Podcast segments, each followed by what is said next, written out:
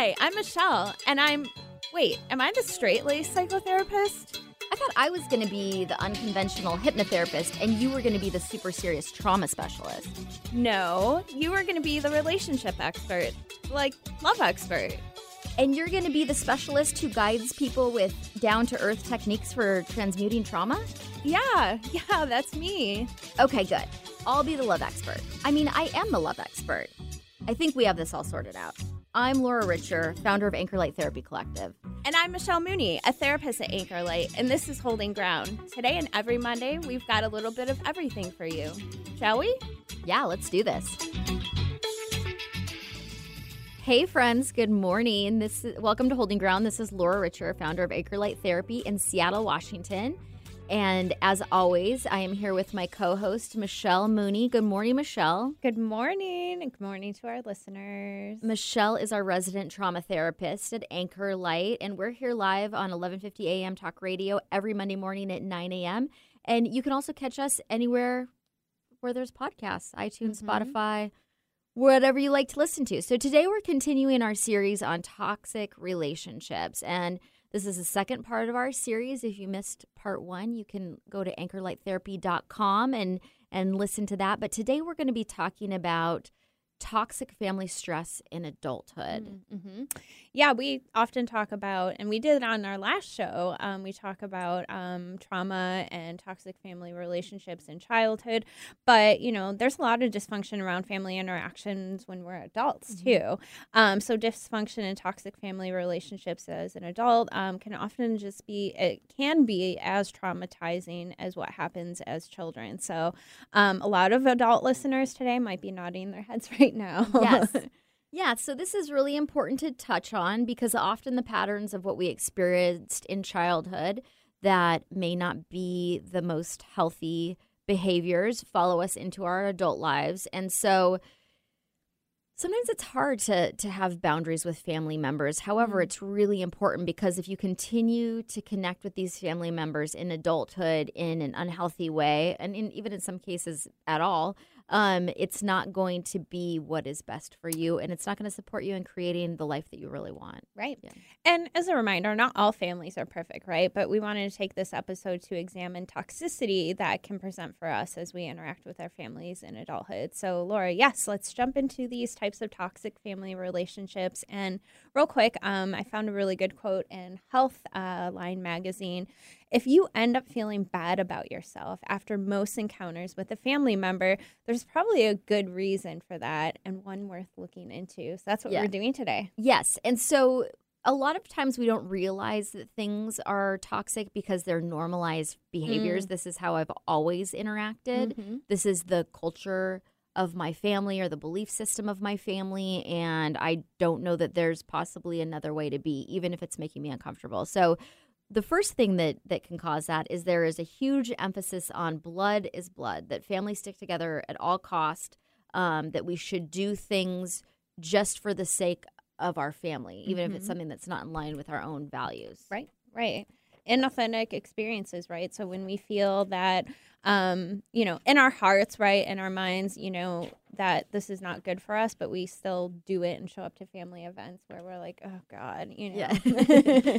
Yeah, or you know, covering for people's behaviors that you don't agree with, or maybe giving people money when you don't really want to, mm. or there's just you know because we we take care of our family. But sometimes that, and sometimes we do want to do that, and it comes from a genuine place. But there's other times that you're doing it solely because you have this connection of family when it might not be aligned with what you believe in or what you want to do as an adult it can actually harm us um, and create a sense of unworthiness, um, a lot of conflict. And this belief creates a lot of unnecessary long term angst, guilt, and disappointment for a lot of people. So, blood is blood is not always good. yeah.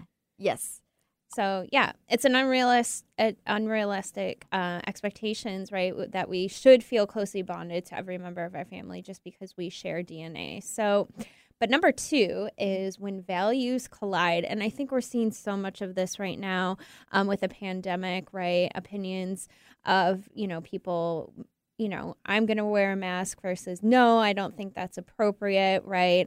Um, opening a restaurant, some families are like, okay, let's go to, you know, whoever's graduation or whatever. And, you know, you don't feel safe going, and that can create a lot of conflict. So, um, and we're learning a lot about how our family members might value health and, most importantly, each other. So, there's so, the, and that doesn't have to be that ha- doesn't have to be deal breaker mm-hmm. conflict. Mm-hmm. That could right. just be something that you discover that you don't aren't aligned in certain things. But for some people, it can. You know, if they feel that their their children are are in danger, or they're in da- their health is in danger, or um, mm-hmm. um, that there are just certain values that they don't align with, that that can be it can be difficult sometimes to continue to connect with people that you have very very different opinions from. Mm-hmm. Then right, yeah. right there's a lot of value clashes right now over the social change, right? So there's the Black Lives Matter movement, and you know there can be some family members who might say things like, "Oh, well, all lives matter." Um, so values around politics. It's election year, um, but also values around like how our kids should be raised. I mean, your parent or uncle might think you're doing a bad job just because you know this isn't what I did.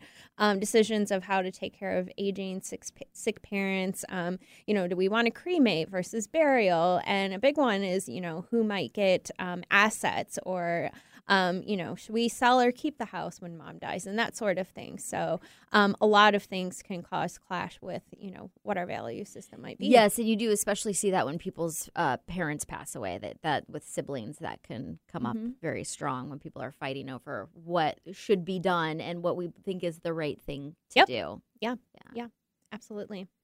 So some of these things, like I said, don't have to be toxic. These can be some of them can just be difference of opinion, but you notice that it's toxic like you said if you feel bad in the interactions mm-hmm. if it's just you feel so opposed to what how this other person is doing things that mm-hmm. it it it causes you stress it causes you to, to feel, feel like, bad about yourself yeah. right like yeah. oh gosh they really put me down and so yeah yeah absolutely so the next one where you notice you might be part of a toxic family dynamic is if there's any verbal, physical, or emotional abuse. And abuse is one of the most straightforward things we can talk about in healthy mm-hmm.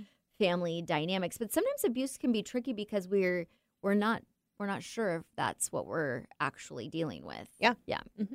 So maybe we're used to um you know having certain senses of humor that are might be considered aggressive or hurtful but that's mm, it's mm-hmm. all you know just a joke that's the culture of my family to be very joking yeah um so some other things that show up as abuse are obviously physical violence um but other things like commenting on your physical appearance uh, inappropriate touching or name calling mm-hmm. gaslighting mm. which is telling you that your experience is not valid, that what you believe to be true is not true. Right. Yeah. Right. Absolutely. Yeah.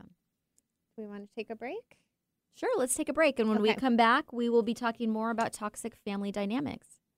Do you make a positive difference in the world? Do you have a talent, philosophy, base of knowledge, product, or service that you know could help a lot of people if only you could reach them? Join Alternative Talk 1150's family of broadcasters and start walking down a fruitful path. As host of your very own program, dial 425 653 1150 and find out just how affordable it can be to have a show on 1150 AM. That's 425 653 1150. Alternative Talk, we have an opportunity waiting just for you. Most of us like to be out in the sun. That's why sunscreen and other safety measures are key to protecting your skin from aging and cancer. The FDA recommends using a sunscreen with a sun protection factor, or SPF, of 15 or higher. Also, look for broad spectrum on the label. That means both harmful ultraviolet A and B rays are blocked. UVA rays age the skin, UVB rays burn, and both cause cancer. But the perfect sunscreen doesn't count if you use it wrong. Don't need sunscreen on a cloudy day? Wrong. 80% of UV rays still get through the haze. Only use sunscreen at the beach? Nope. Anytime you're outside, UV rays attack the skin, so you need protection. And you have to reapply sunscreen every two hours. Remember, SPF plus broad spectrum equal healthy fun in the sun. Visit www.fda.gov slash sunscreen for more information. A message from the U.S. Food and Drug Administration. Thanks for tuning into our brand new show, Holding Ground. You can find us here every Monday morning at 9 a.m. I'm Laura Richer, founder of Anchor Light Therapy Collective. And I'm Michelle Mooney, the co host of Holding Ground, a therapist at Anchor Light Therapy Collective. Our passion, our one big thing in life, above and beyond love, relationships, trauma, addiction, and healing, our specialty is helping others. Every Monday morning at 9 a.m. Find us online at anchorlighttherapy.com. I'm Dr. Anthony Leiserowitz, and this is Climate Connections. When Europeans first arrived in North America, Atlantic puffins were common on islands in the Gulf of Maine, but hunters killed many of the birds for food or for feathers to adorn ladies' hats. By the 1800s, the population in Maine had plummeted. Puffins were almost completely lost. That's Don Lyons of the Audubon Seabird Institute. He says that about 50 years ago, conservationists started bringing puffin chicks from Canada and hand raising them on the Maine islands. When those birds reached adulthood, they came back to the islands where they were raised and began nesting themselves. Now, the puffin colony in Maine has recovered to more than a thousand nesting pairs, but global warming threatens to undo some of that progress. The Gulf of Maine is actually now one of the most rapidly warming water bodies on the planet. That's driving many fish to cooler waters, so the puffins are forced to fly farther or dive deeper to catch enough food. The most intense warm years during the last decade have made it very difficult for puffins to raise chicks because of the additional work involved in finding food for them. So, reducing global warming can help Maine's beloved puffins survive. Climate Connections is produced by the Yale Center for Environmental Communication. To hear more stories like this, visit climateconnections.org. Talk radio with a purpose. Alternative Talk 1150. Welcome back to Holding Ground. Today we I'm here with actually um, Laura, the founder of Anchor Light Therapy That is Collective. me. Good morning, Don't want to leave her out here. um, and Benny, our producer. How's it going over there? Great. Okay. Doing well, yeah. All right. Great. So in segment one, we discussed the first three toxic family dynamics that we can have in adulthood that we still have to kind of manage and deal with, and then also decide maybe when it's better to set uh, you know some boundaries or maybe take a break or you know disconnect overall. But um so we talked about blood is blood at all costs right? So that um idea that okay we just should uh, because you know we should show up to things we should continue to call our parents even though you know we had a really disruptive childhood but we're related so i just have to do that. Um, we also talked about value clashes and verbal physical and emotional abuse And I think it's important to emphasize that there is no right or wrong answer. You get to choose how you want to interact with your family, whether it's healthy or not. You know, a lot of times the whole blood is blood mentality. The problem is with that that message is being reinforced because somebody in your family is as- asking you to um, not respect your own boundaries, and Yeah. instead the the just because we're family that that that should mm-hmm. you should go above and beyond what you're actually willing to do. Yeah. So that's, you know, but at the same time, you can have boundaries with your family. You don't have to cut off all contact. In some cases, it is appropriate. right Yeah. Right. So next is number four. You feel somehow controlled or trapped by your family members. So um, a good example of that is, you know, I gave you money in the past. I was there for you in a difficult time, and it can be used as leverage, almost like don't forget all that I've done for you. So you know, let's say there's a fallout in the family somewhere, and then you know someone's like, well, you know, don't forget all of these favors I did for you. Come back. You you owe us in some sort of way. Um, Um, they might also imply or say outright that aligning with their expectations is a condition of their continued love and mm-hmm. support. Um, so I see this a lot, and we kind of talked about it, this in our previous episode. You know, you have to go to college, you have to have this major, you have to do these things um, that are expectations, and if you don't, then maybe love isn't given, maybe connection isn't given, support in some way. Um, you're not invited to things anymore because you somehow, you know, didn't meet our expectations. Yeah. Yeah. And I, I've worked with several clients over the years who have had some sort of, of this dynamic in play in their relationships. I'm thinking of one, someone that I worked with years ago who had a very complicated relationship with her mother. And ultimately, she decided that um, she wanted to interact with her mother, that it didn't feel right to her not to and her mother was constantly reminding her that she did a lot of favors for her. Mm. Um, but that she had to have boundaries on those conversations. That like Mhm. I, I realize that your expectation is that I would do this for you, however, I don't feel comfortable Right. with that. And that that actually shifted the relationship. So she was able to stay in that relationship and still Hmm, maintain right. her own integrity. And we'll talk a little bit more um, uh, towards the end of the show about how to set those boundaries and how to know when it's appropriate, and then how to, you know, what kind of what these boundaries might look like. So Yeah. Yeah, but feeling trapped and feeling like you can't do what feels right for you because you're operating in a way that is is lining up with what somebody else's want what they want but goes against what you want. Yeah. Right. And people can lose their identity in that Mhm. somehow. Okay, well, dad is telling me to go to school and become a doctor, but I really want to be a musician, right? And Mhm. so I'm I'm being forced into this career or um, you know, major in college or, you know, a sport in high school or something where, you know, it just doesn't feel authentic to you. You don't get to have the experience that really would have created meaning for you. And this can be really detrimental to your mental health, and that's why we Mhm. want to talk about this in the first place. Is not to to everybody's, you know, doing the best they can with the coping skills that they have. But I do see a lot of clients who come in and they've d- developed their careers based on what their families wanted for them, and their careers that they were not suited for at all. Like everyone in our family is a doctor. You're going to be a doctor, Mhm. but they hate science. You know, Yeah, they hate they hate science. They're you know better suited. That they They're might afraid have of a blood. Yeah. right. Exactly. I don't want to be a brain surgeon. I really just want to paint. Right. Yeah. Yeah. So number five is that, and this goes a, a little bit in line with what we just said, but you don't feel love, compassion, or respect. So if you are your true, true self, there is some sort of resistance to that. In a toxic family dynamic, you might feel contempt or disrespect when you're when you are not lining up with the values of the family. Mhm. Right. Exactly. So toxic family members could uh, belittle you, your choices. So again, like in career, maybe I don't want to be a doctor. Maybe I want to do a profession that isn't considered as respected or desirable, Mhm. and that causes problems. Um, and so ultimately, this can chip away at your self esteem and um, and just leave you feeling bad about yourself. Yeah, Right. yeah. There's a lot of things that that you know can lead to mental health struggles when you don't feel like you can be your true self within your family Mhm. dynamic. Yeah. Yeah.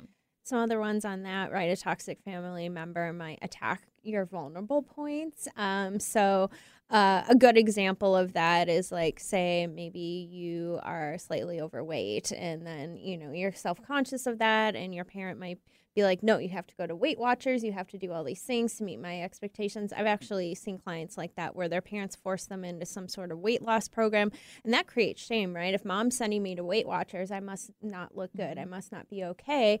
And, you know, even if the client feels okay on their own, right, they got some sort of feedback about their vulnerable points, um, chipping away at your self esteem, like you just said, Laura, um, disregarding your input or opinion. So, kind of making decisions without consulting you, making big decisions, um, whether that's for the family in general, um, uh, you know, some other things that um, just, you know, they're not valuing your input and opinion. It's just like my way or the highway.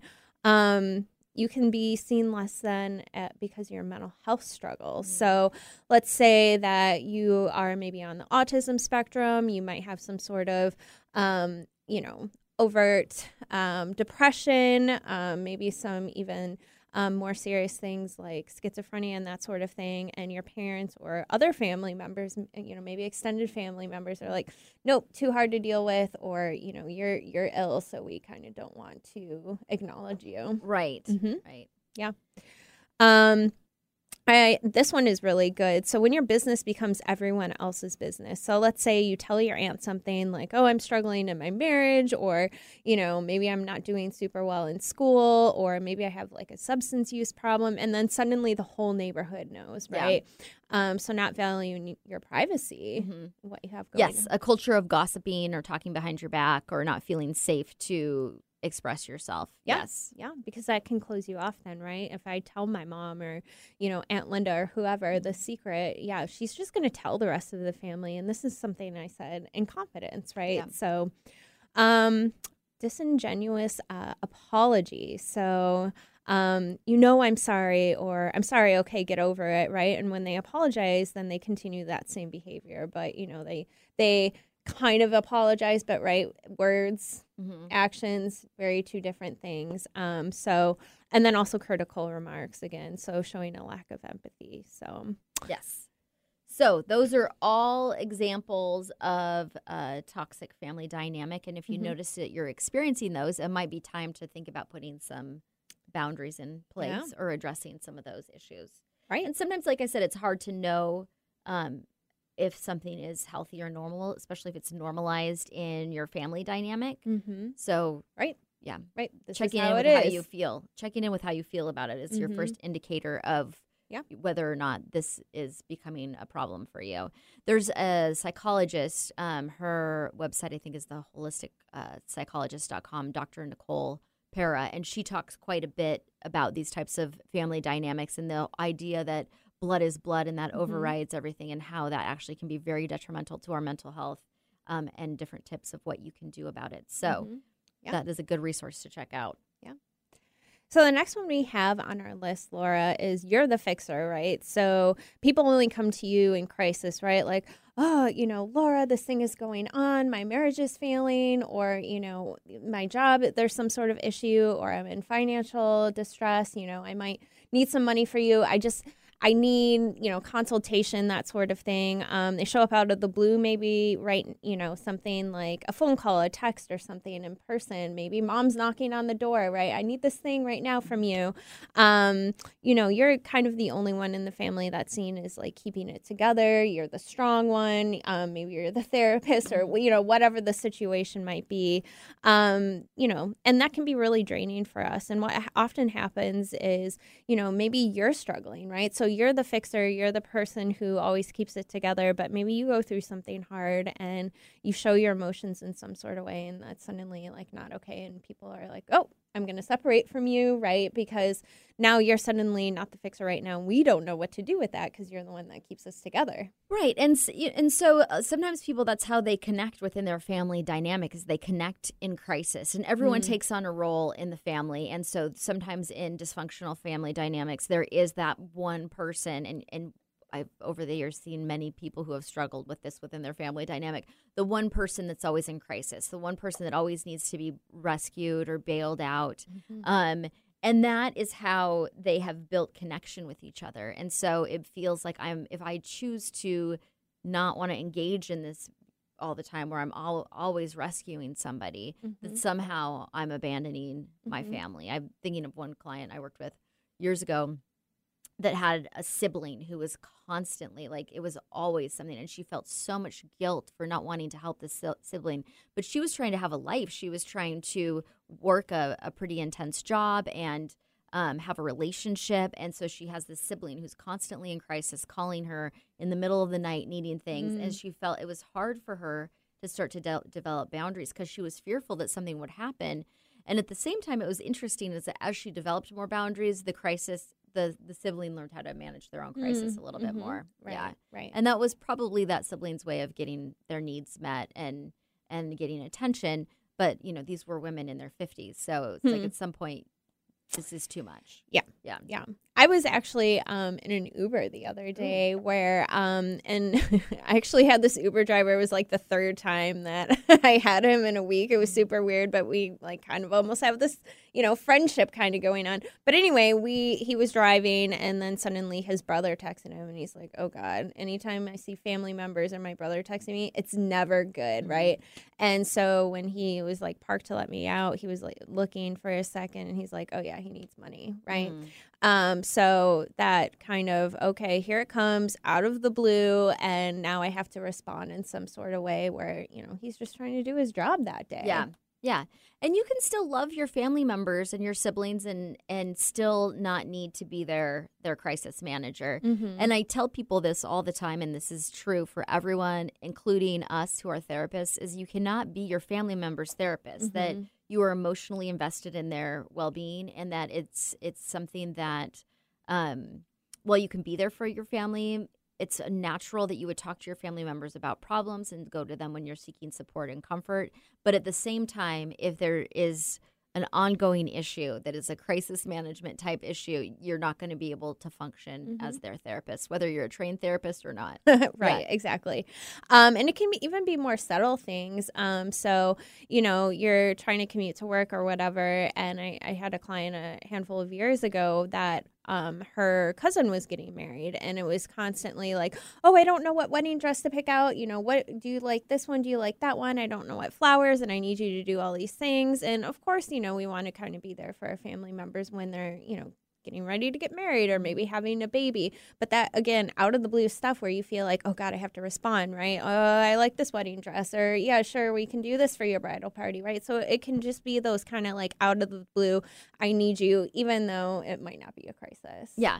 And if it's something that you're wanting to do, that's great. But Mhm. this is, we're talking about when it's becoming stressful, when it's Mhm. throwing your life out of balance, when you feel like um, you can't say, hey, I don't really want to participate in this. Yeah, Yeah. exactly. Yeah. And it's hard to create boundaries when it's things around like big events like that. But, Yeah. you know, we have to do that sometimes. And I think everyone probably has that person in their family somewhere, or it could be a friend as well that's just always having a crisis. Mhm. Right. And yeah. if you're there, it, that can turn into enabling behavior too, that you're not allowing them the opportunity to resolve their own issue. Yes. Yes. So you're actually doing more harm than good. Right, they're relying on you. So, like somebody who's having a huge like relationship issue, right? Oh, we fought again, and here's what's going on, and oh, we had this other fight, and da da da, and it's constantly like, oh my gosh, you know, it's so draining. It's like, you know, at at some point you need to figure this out on your own because you know you just can't constantly have to respond to that. yeah, or and you see it financially too that somebody Mm. who's always being rescued financially doesn't learn how to manage their own finances. Mhm, So it can be a loving gesture to have boundaries and say, "No, I don't think we're going to we're going to step in this time. I have all the faith in the world that you can figure this out." Mhm. Yeah, yeah. And if that again is a functional person, right? If you know, if it's somebody who isn't able to manage their own finances or something like that, then it's kind of different. But again, you know, with mental illness, sometimes it can still be difficult to respond to those things, even if you know the person might not be super capable of doing those things on their own. Yes, if somebody needs legitimate help, then that's then that can be appropriate. But even then, there can be bou- boundaries with Mhm. what you do feel comfortable with and what is considered to be too much. Yeah. yeah. So What's what do we have Laura? next here? So comparisons. So pitting siblings, cousins, grandkids, nieces, and nephews against one another. So if you comparison is always negative. Really, I can't Mm. think of a a positive time in personal relationships where comparing yourself to someone else is a good thing. Yeah. But if you do feel like you're, how come you don't? Your sister does it so much better, or your cousins have achieved this. And your brother's so good at football, Yeah. and you want to be in drama club, you know that Yeah. sort of thing. Why can't you be more like you know whoever X, Y, and Z, right? Yes. or you know why can't you find a good partner like so and so did right they're so happy and they have children and that sort of thing why can't you do that you need to do that kind of thing Right. so yeah Yes, comparison, because we always feel bad with comparison. Mhm. If we're comparing our relationship to somebody else's relationship, our achievement to somebody else's achievement, there's always going to be somebody better and always going to be somebody worse. And that's just an Mhm. opportunity to feel negative about yourself or about another person. Yeah. Yeah. feeling unworthy feeling like oh my parents can't love me if this is an issue or let's say you go to thanksgiving and there's the shining star in the family and you're sitting next to them and it's like oh okay well you know i'm just kind of in the shadows over here or something like that so it can be very harmful to your mental health to Yeah. be compared Yeah. Mhm. And so one thing that you can do about that is just ask for that behavior to stop. And again, Mhm. it doesn't have to be a, well, I'm out of here. You've compared me to my sister and I'm never coming to Thanksgiving Right. again. Right. But having boundaries, thinking about what is and isn't okay with you and and really focusing on that. Right. The next one I think is pretty huge. Um, so refusing to see you as you, um, and where a lot of this that I can see, um, in you know my therapeutic practice, um, maybe in relationships and you know with friends and seeing their families is gender identity or sexual identity. So if your parents don't agree with that sort of thing, like you were born a female, you know, obviously you're actually a male, right? You were born, you know, being a male, like Mhm. you, that's just who you are, re- regardless of, you know, what maybe biological parts you have, but your parents can't maybe see that, honor that, right? Um, same thing with, again with sexual identity, you know, a lot of that can be around like homosexual relationships or you know bisexual relationships pan rela- uh, relationships all of that. If parents or aunts uncles grandparents say you know shame you in some way for who you actually are um, that can really have an effect on you right? I'm not accepted by the family. I'm constantly receiving sort of feedback that this isn't okay in some way. Um, and you're not supported right? You're again your identity is questioned over and over and that's just so hard Yes, this, and creates a sense of having to hide or that you can't really be yourself. Or that There's something wrong with who Mhm. you are. Mhm. Um, one that I also see a lot is, you know, a lot of people don't want to have children or they don't want to be in a partnership and they have that kind of pressure from family members that, oh, well, you need to get married, like hurry up, you need to find some good man or woman who can take care of you financially. And it's like, no, I want to do my own career. And no, I don't want to have children because my career is my child, right? Yeah. That sort of thing. And then again, you can be shamed by family members for that sort of thing. So that's a huge one, right? You're not following these traditional ideals of what your past should be. right. And again, uh, nobody should choose to have children because somebody else wants them to No, no, have no, them. no, no, it's no. too big of Yep. too big and too important of a job. So Yep. that's a decision that you want to make on your own. And some of these are decisions that we don't even make, like sexual identity and gender identity. That that's just fundamental to who you Mhm. are. Mhm. Yeah. right? Um, and also, you know, having like a non-traditional career lifestyle in some way. So, um, I have a client who cannot wait to buy a VW van and you know travel around the country, and that you know that's something that's kind of like, well, you know, you just need to get a job or something Yeah. like that, right? And you know, so things like that that aren't seen and Yeah, and parents might. I actually had a client who also wanted to have that same van life type of experience. yeah. I mean, and- it's it sounds exciting. yeah, and the parents weren't thrilled about it. They Mhm. they were wanting them to just get on with getting started with adult life and Mhm. and felt frustrated by that. right. So I personally feel like that sounds like a really hard experience, but for those who want to do it, they should have Yeah. that open road in their VW van experience. Yeah, your kid wants to have adventure. Your kid wants to travel, and you know, let them have that, right? And you Well, know, if I if- wasn't working if for you, I would do. it. Would you travel around in a van? Uh, Actually, no. No, me neither. Probably But- a yacht. Maybe no. um, yeah, if you if you're an adult, and, and so these are all examples too in adult relationships and adult family dynamics. Mm-hmm. Sometimes when you are not an adult, it is appropriate for your parents to tell you you're not going to be doing this because Mm. you're going to go to Mhm. high school and you're not going to be traveling in a van. But Mhm. when you are self self uh, sufficient, financially independent adult, these are the choices that you can make Mhm. if these are the things that you would like to be doing. exactly. Yeah.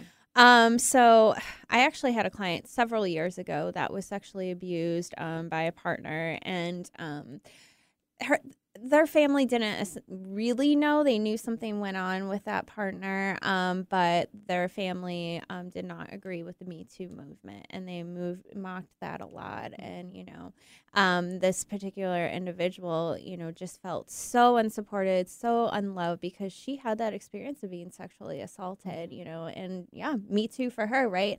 And um, you know, her family was mocking that, and you know, Did that- she share that experience with her family? She not by the time that um I, I was done working with her she didn't. She indicated you know like something happened to her um, with a partner that she felt very violated. So in my opinion i would probably put two and two together. Um, but just even if that didn't happen to her mocking something like that if you if you feel very strongly let's say about the me too movement right and you're around family members that you know might be mocking that might be joking it about it you know oh this is you know blown way out of proportion that sort of thing and it doesn't identify with your value and what your support uh what you support right that can be very hard as well So what would you do with that in that situation? What would what was your recommendation for her? You know i really just worked around like she actually developed a substance use issue around that um, so we were working primarily on her addiction.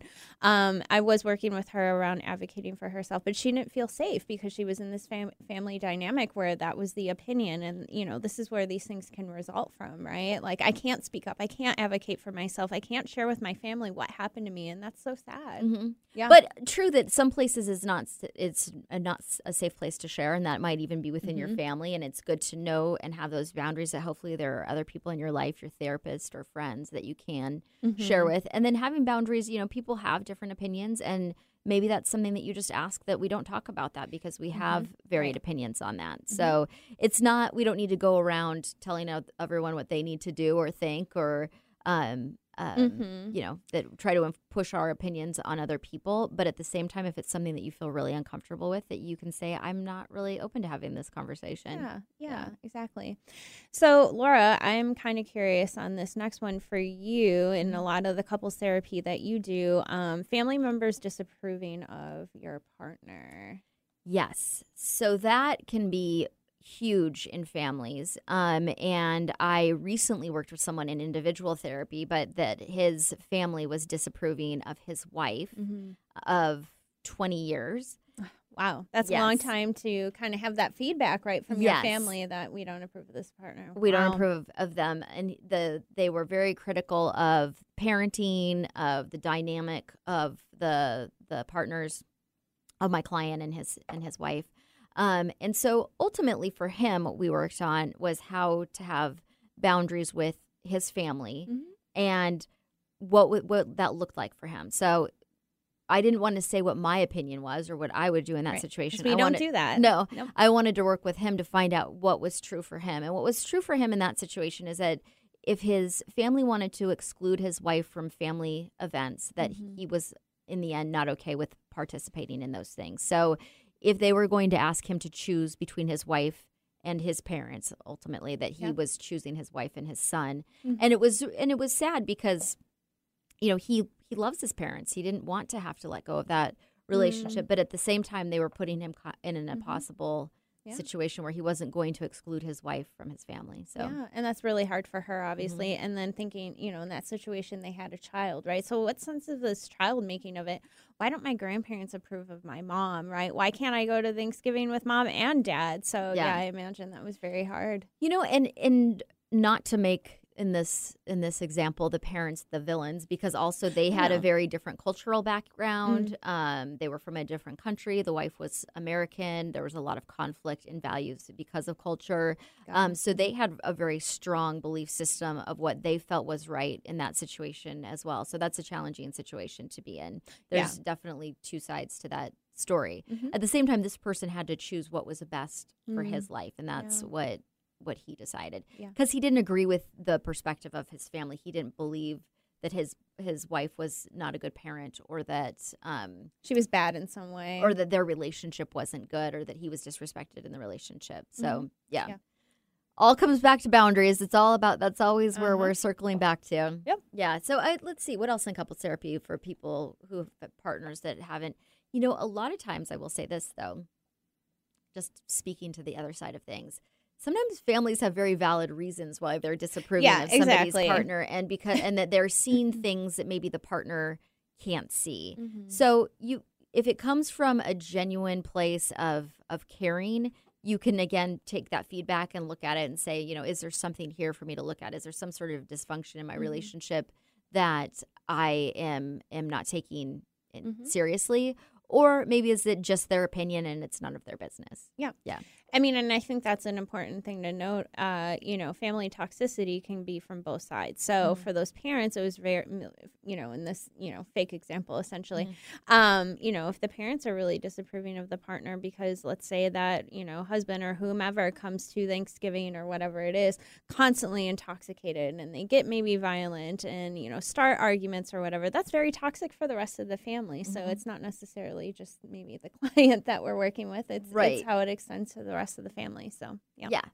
All right. Well, should we take another little break here? And when we come back, we're going to talk about how you can detach and what you can do to move forward when you find that you're experiencing toxic family mm, dynamics. Great. You are listening to Holding Ground. Right now, Doctors Without Borders medical teams are operating in some of the most remote and dangerous corners of the world. When front yards become front lines, when disaster erupts, when disease rages, when communities collapse under crisis, at the crossroads of conflict and epidemic, where there are no hospitals, that's where we operate. We go where conditions are the worst because that's where we're needed most. In nearly 70 countries, we're saving lives threatened by violence. disease, malnutrition, and catastrophic events. Donors are vital to our mission. Your response is critical to our response in places where few others will go. That's where we operate. Learn more at doctorswithoutborders.org. Alternative Talk 1150 is your sports organization's safe bet when it comes to airing your team's games. Our players are all seasoned professionals when it comes to sports programming. Imagine your games being heard on local radio. Your team deserves the MVP treatment. Call 425 653 1150 today to learn how affordable and fun it is to broadcast your games on the radio. Call 425 653 1150 and make your next season something special. That's 425 653 1150. Thanks for tuning into our brand new show, Holding Ground. You can find us here every Monday morning at 9 a.m. I'm Laura Richer, founder of Anchor Light Therapy Collective. And I'm Michelle Mooney, the co host of Holding Ground, a therapist at Anchor Light Therapy Collective.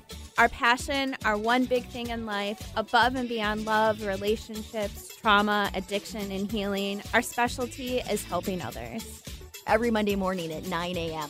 Find us online at anchorlighttherapy.com. Miss a show on KKNW? Check out 1150kknw.com for podcasts of many of our programs. That's 1150kknw.com.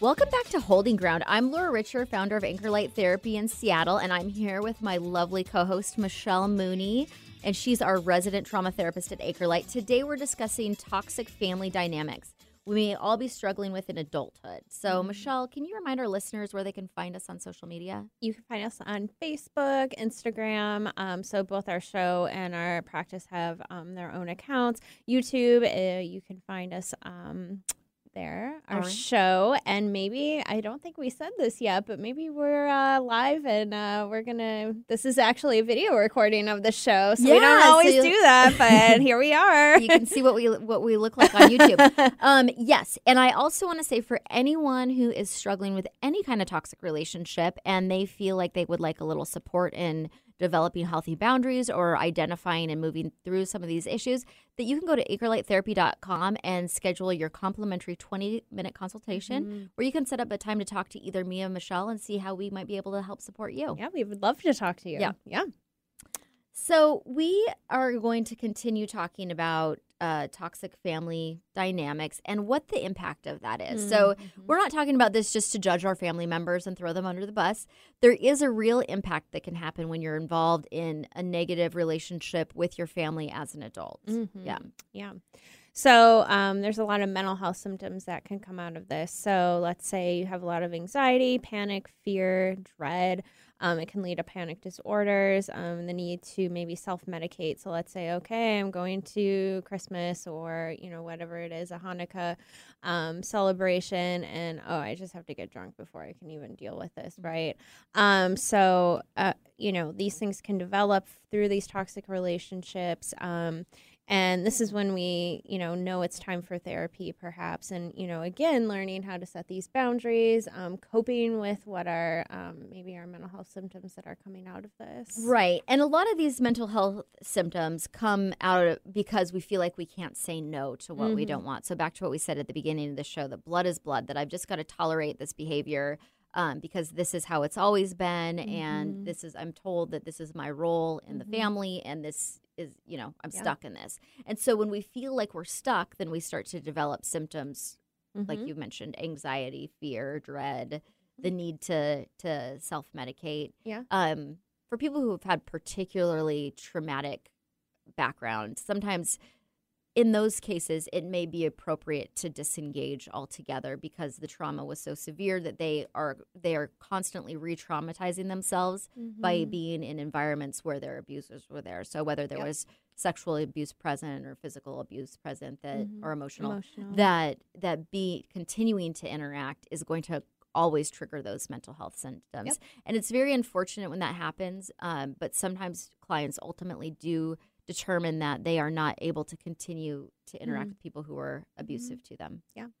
And then it can be hard too. Well, you know, I can't be around dad because of X, Y, and Z, or you know, aunt whoever, and then but I still want to have a relationship with mom, and you know, mom and dad kind of come as a pair. So how do I navigate that situation? So it can be very hard. Um, and again, you know, when it gets to this point where maybe we're having mood instability, um, PTSD, um, you know, it, it might be time to detach in some sort of way. So, and when we have to do that, um, Oprah Magazine, great resource. We Mhm. talk about Oprah sometimes on here. Um, she Love says, Oprah. love her. Hey, we would love for you to come on our show. Yeah. Um, we know we're not, you know, you're not busy or anything. Um, but she says, you know, when we have to do this, it's a figurative death, right? So when and it can come along with uh, t- uh, complex grief because the family member is still living, but it's emotionally unsafe to be around them. So um, we talked last week or. Yeah, last week or the week before, about, when we did the grief episode, right? Grief can come from many things. So, yeah, having to grieve somebody who's still alive, but we had to set that boundary and grieving that relationship because there can be good things, right? But ultimately, we have to decide, like, no, this just it's too much. I can't do this um, in some sort of way. So, So that's what makes it really challenging, I think, in Mhm. any toxic relationship is if it was purely negative, then it would be easy to to to de- to detach from it because it's purely negative. But there's even if there's just a sprinkle of a few good things in there, sometimes we really want to hold on to that and that Yeah. and that is what triggers that grief that Right. you know and it it makes it a difficult decision to be Mhm. able to move forward. Um, so some ways next we have a list of how to pr- start practicing detachment. So, um, not participating in a messy situations. So let's say again, you know, Aunt Sarah always comes to Thanksgiving dinner and she's always drunk, right? Okay, I I just I can't participate in this. Like maybe even if we still go to that event, okay, I just have to sit in a separate room or across the table from her. Um, This one also really applies to that that always in crisis family member is maybe you Mhm. don't participate in all of those Mhm. crises. Maybe you don't go into every breakup and every financial disaster with this person. You Mhm. might choose not to take that phone call or not be available or just let them know that I yeah, I'm not available Mhm. um, for this Mhm. Crisis. Yeah. My my crisis line is now closed. Mhm. Uh, the next one is deciding what you share and what you keep quiet. So again, when we feel like things aren't going to be safe to share, if we, you know, feel in some sort of way, oh, this is going to be shared with other family members who aren't safe or might have an opinion um, around this that doesn't quite align with mine. Um, so deciding like "Ugh, I can only share X, Y, and Z with mom or dad because I have to protect that in some sort of way, um, and that can even be direct, right? So I don't want to share with my parents because they might not agree. And that can be particularly challenging for people who grew up in family environments where we tell each other everything. Yeah. That, and and when you're a child, that might be very appropriate. You know, there's some safety issues maybe to set like parents will say like you need to tell us everything if Mm. there's any reason why you're unsafe. But sometimes that be that becomes detrimental when you're an adult because it really impairs your ability to make your own decisions if you're constantly seeking feedback from everybody in your family. So this may not even come from a malicious place, but it can become a toxic behavior. Mm-hmm. And so you may not need to get your parents' approval on everything when mm-hmm. you're 50, that it's okay for you to tap into your own inner wisdom and make your own mm-hmm. decisions about things in your life. Yeah. Yeah. Yeah. Um, and kind of related is um, avoiding topics that bring up strong emotions or circular arguments. So let's say we're never going to agree on something. So maybe like taking that conversation off the table, right? We're not going to just, I love you, I want to be around you, but we can't just keep going round and round about Yes. this one thing. So politics is a great example of this. People who have opposing political views are not going to be on the same page. You might as well not have the conversation and just say that we we can connect in so many other ways and this is not one. Or even a past event or how you know, a lot of times there's lots of variations of what happened in the past and Mm-hmm. I might have a different, you know, experience than you. Maybe my sibling feels that they had a very traumatic childhood and I feel like we had a good childhood and maybe I don't want to talk about our bad childhood because that's not my perception. And so I can say, you know, I value that that's your experience, but this isn't a topic I want to keep going round and round about. Um, so again, kind of related to these, keeping the conversation light and casual, ending the conversation or leaving it when you have to, um, deciding beforehand what topics you want to avoid. So again, the same kind of thing, right? Politics, we're not going to talk about. Um, so brainstorming ways to kind of change the subject, which, you know, kind of puts pressure on you, right? Like, oh, I have to think of all these ways that I can kind of redirect the conversation. But once you get good at that and you can, you know, that can be a way of kind of just, okay, moving on, maybe shutting down the thing that we don't want to talk about. You, I've I've heard a lot. A good example of this, I've heard a lot of clients say over the years, is um, in families where the parents are divorced, where maybe one parent wants to constantly talk negatively about the other Mhm. parent, and and as the child, even the adult child, you just don't want to engage in that or listen to it. And so, just finding ways to move away from that subject, or just having a boundary, like this is, you know. Again, that that is your experience, and I can appreciate that. But at the same time, that's not my experience, and I don't really want to have this conversation Yep. for the next 50 years because Yeah, sometimes I think yeah. that's what it feels like we're to people. be We're stuck in, a the same thing. relationship. Yeah, Yeah. exactly. I think that's a huge one where, um, you know, one sibling or you know maybe one parent, um, they don't think that it was a toxic uh, situation growing up. They don't. Mhm. Maybe they don't know there was sexual abuse for their sister or something like that, and she has a really hard time engaging with the family, and maybe the sibling doesn't understand that. So different perspectives of how we grow up can be a huge one that we don't necessarily agree on. Yeah, I think if you're going to talk to any group of siblings, each one is going to report to you a different childhood because Yeah. we're different people with different personalities and Yep. different experiences, and so Yep. that's that's fine. We're all going to have different perceptions, but at the same time, that might be not that's maybe not something that you want to have a ongoing conversation Mm-hmm. Yeah. about. Yeah. Yeah. So, yeah, again, letting them know when you don't want to discuss certain topics and then deciding when you respond. So, And then when people won't respect your boundaries, that's when you might start making decisions about whether or not it's even appropriate to continue to engage in some of the these things or relationships anymore. But a lot of work can be done by just implementing boundaries. I Mhm. mean, a lot of times when people realize what your yes and no is, they Mhm. start to respect that. Sometimes Yeah. they just don't even know. yeah. Yeah. I think that's a good point, right? When fa- we can set these boundaries and if family members don't respect those, right? Well, okay, you set this, but I'm still going to push this, right? Mm-hmm. That's when maybe things are, you know, we ha- might have to detach a little bit more. Yeah. Mhm. Yeah. So, next we're going to talk about how to find help and just move on from this in a lot of ways. So, um, Laura, what's something we can do?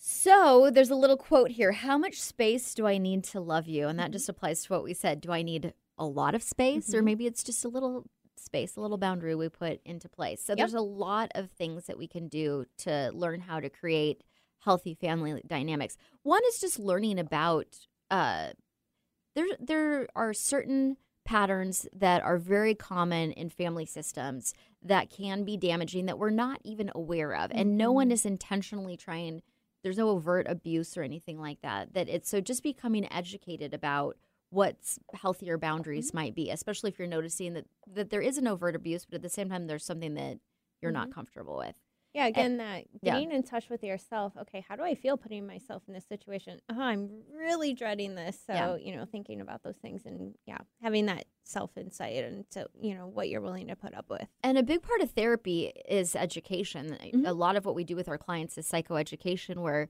we've gone to school to study all the research that we can report back to you of Mm-hmm. what it, what works in relationships and what doesn't. And there are some small changes that you can make, and therapy can help you identify some of those things. Yeah. Yeah.